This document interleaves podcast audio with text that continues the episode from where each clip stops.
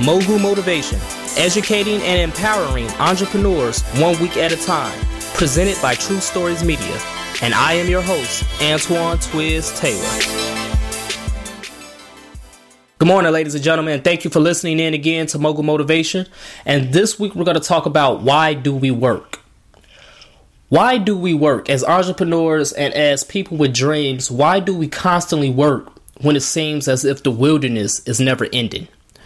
Um, I know a lot of us, you know, at times, you know, often we feel like we haven't progressed at all. Sometimes we feel like we're in the same exact spot as we were a year ago, three years ago, even five years ago. And we begin to question ourselves. We begin to question our confidence and have doubts about why are we doing this? Why do we constantly go through this every single day when we're not seeing any real progress? We're not seeing any fruits of our labor. Why do we work? Why do we work? We work because we know deep down inside no matter what happens, deep down inside, we know on the other side of pain is prosperity. On the other side of struggle is success. On the other side of fear is freedom. The freedom to live the life that we always wanted to live, the freedom to provide for our families, the freedom to do the things we always wanted to do on our terms. That's why we work, ladies and gentlemen. You see, as the ch- seasons change, as we go from summer to fall, from fall to winter, the body and the spirit is more prone to depression. For some reason, during the changing of these seasons, we always feel down when we have a goal, when we have a dream, because it seems as if everything that can go wrong will go wrong when the seasons changed. But the reality is, we have to fight it off.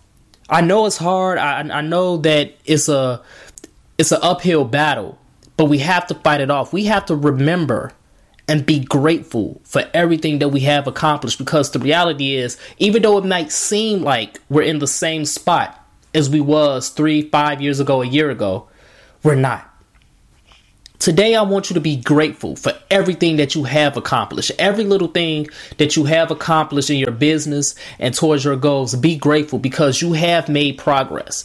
No matter how minor it may seem, we talked about that in the past episode minor monuments. No matter how minor your progress may seem, you have made progress. You have come a long way. You have built a following. You have built a brand that people can recognize and people know. That's the reality, ladies and gentlemen. That's why we work. We work because we know at the end of the day, when it's all said and done, everything we're doing is not in vain. Everything we, we're doing is going to work out in the long run. Now, the pain and the issue of that is we don't know when it's going to be. We don't know when that breakthrough is going to come. We don't know if it's going to come today. We don't know if it's going to come tomorrow. We don't know if it's going to come a year from now. We just don't know.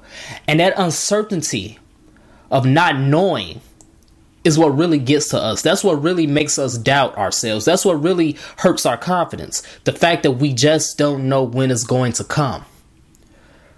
And as human beings, that's na- that's natural that we're going to worry about that. But we can't worry about that. We just have to continue to focus on the things that we did accomplish, the things that we are doing, the things that we can control. We have to focus on that because obviously, if we came this far, we're not going to fail. We're not going to fail. If we made it this far, we're not going to fail. We're not going to lose. Everything we're doing is not in vain. We just have to stay focused on our end goal. If we continue to stay focused on our end goal, and every single day we wake up and we give thanks for what we have accomplished, for what we do have.